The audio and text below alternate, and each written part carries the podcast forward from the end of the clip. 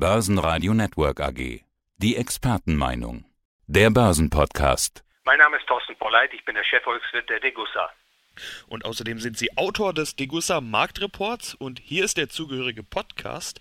In der aktuellen Ausgabe zum Jahresstart 2021 schreiben Sie über ein Thema, das in Zeiten einer Pandemie gar nicht gerne gehört wird, Staatsverschuldung. Überall wird Geld ausgegeben, was das Zeug hält. Neben der ohnehin schon hohen Verschuldung müssen wir jetzt auch noch zahlreiche Wirtschaftszweige stützen, denen man die Arbeit verboten hat. Sie schreiben davon, dass die Weltwirtschaft in einem Meer von Schulden versinkt. Habe ich mir angestrichen, diese Phrase. Ist das denn besonders zugespitzt oder kann man es eigentlich gar nicht anders beschreiben?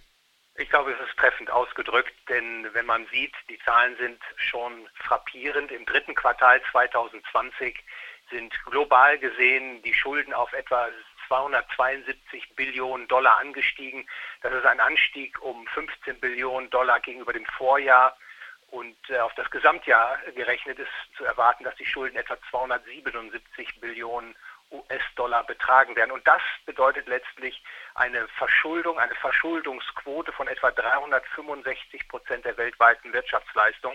Und das kann man, glaube ich, mit Fug und Recht als äh, dramatische Entwicklung charakterisieren. Jetzt muss man doch sagen, es ist gar nicht so lange her, dass wir über eine europäische Schuldenkrise gesprochen haben. Vermutlich können wir uns alle noch erinnern an Griechenland, Spanien, Italien, Portugal, Irland und Co. Wie kann es also sein, dass die Antwort darauf noch mehr Schulden sein sollen? An der Stelle muss man berücksichtigen, dass alle Volkswirtschaften mit einem sogenannten ungedeckten Papiergeldsystem oder auch Fiat-Geldsystem operieren. Und äh, das bedeutet, dass Zentralbanken in enger Kooperation mit Geschäftsbanken durch Kreditvergabe die Geldmenge ausweiten. Üblicherweise folgt dann auch ein konjunktureller Aufschwung, der früher oder später aber in sich zusammenbricht. Und äh, dafür gibt es auch begründete ökonomische Theorien. Und genau das ist in den letzten Jahren immer wieder passiert und man hat versucht, mit immer mehr Schulden die Konjunkturen zu stützen und wieder den Aufschwung herbeizubringen. Aber das kann natürlich um das ein oder andere Mal gelingen, aber nicht dauerhaft. Und mittlerweile sind die Schuldenstände so hoch, dass man tatsächlich befürchten muss, dass dieser Mechanismus irgendwann tatsächlich nicht mehr wirksam ist, sondern vielmehr eine Situation heraufbeschwört, wo ein Wirtschaftszusammenbruch, Finanzsystemzusammenbruch drohen kann. Muss das denn passieren? Denn man kann ja auch sagen, diese Idee funktioniert. Abgesehen vom Bremsklotz Corona-Pandemie schien die Wirtschaft doch eigentlich ganz gut zu laufen. In der Tat, vor Ausbruch der Corona-Krise war weltweit, insbesondere in den Vereinigten Staaten von Amerika, ein kräftiger Boom im Gange. Aber auch hier muss man berücksichtigen, dass dieser Boom angetrieben wurde durch insbesondere sehr tiefe Zinsen und eine Ausweitung der Geld- und Kreditmengen.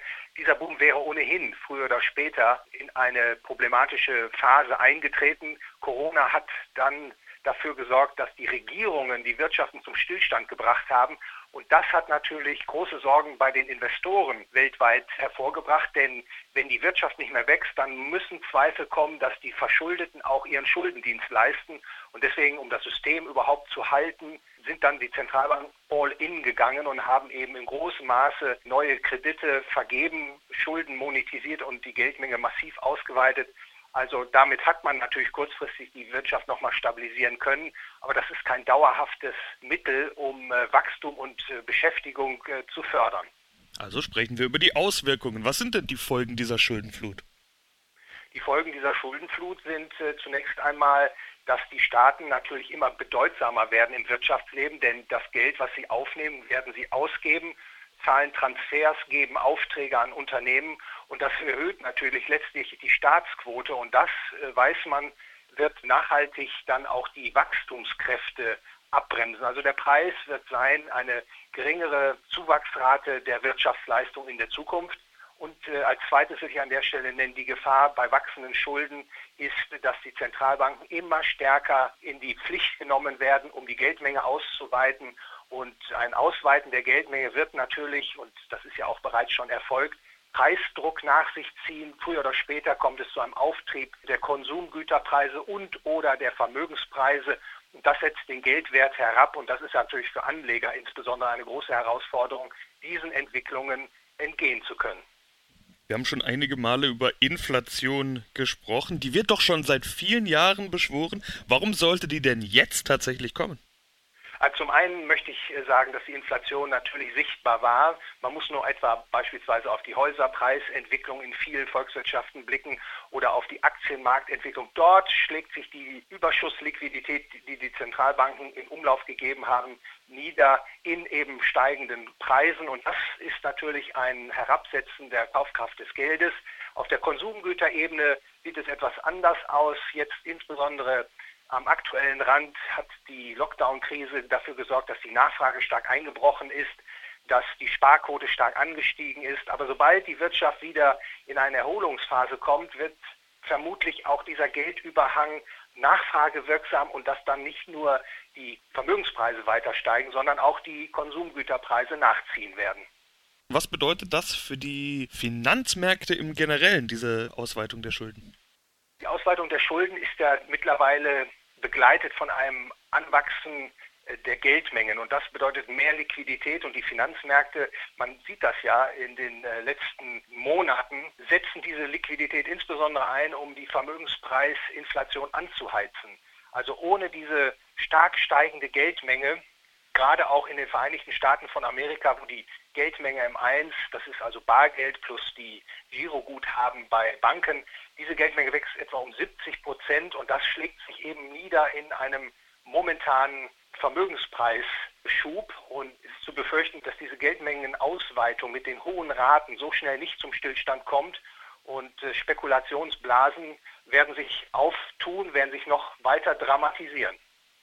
Ja, dann wollen wir noch über Edelmetalle sprechen. Wir wissen ja, dass beim Thema Inflation ganz häufig Gold genannt wird als klassischer Inflationsschutz. Was bedeutet diese jetzt in den letzten Minuten beschriebene Situation für die Edelmetalle?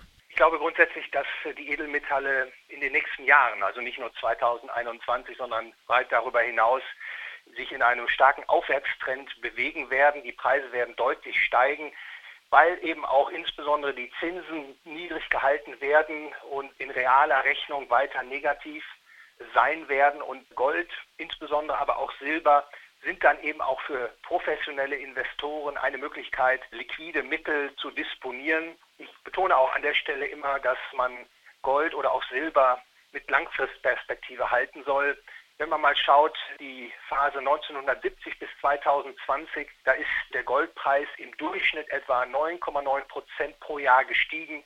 In den letzten 20 Jahren sind es etwa 10 Prozent Preiszuwachs gewesen. Und das zeigt eben, dass das Gold im Bereich der Währungen eine hohe Qualität besitzt, äh, eben nicht nur ein Versicherungsschutz ist, sondern eben auch Ertragskraft hat. Und diese Entwicklung, so meine ich, wird sich in den nächsten Jahren fortsetzen. Herr Polleit. Vielen Dank für Ihre Einschätzungen. Ich bedanke mich für das Gespräch, Herr Leben. Der Börsenpodcast. Börsenradio Network AG. Das Börsenradio.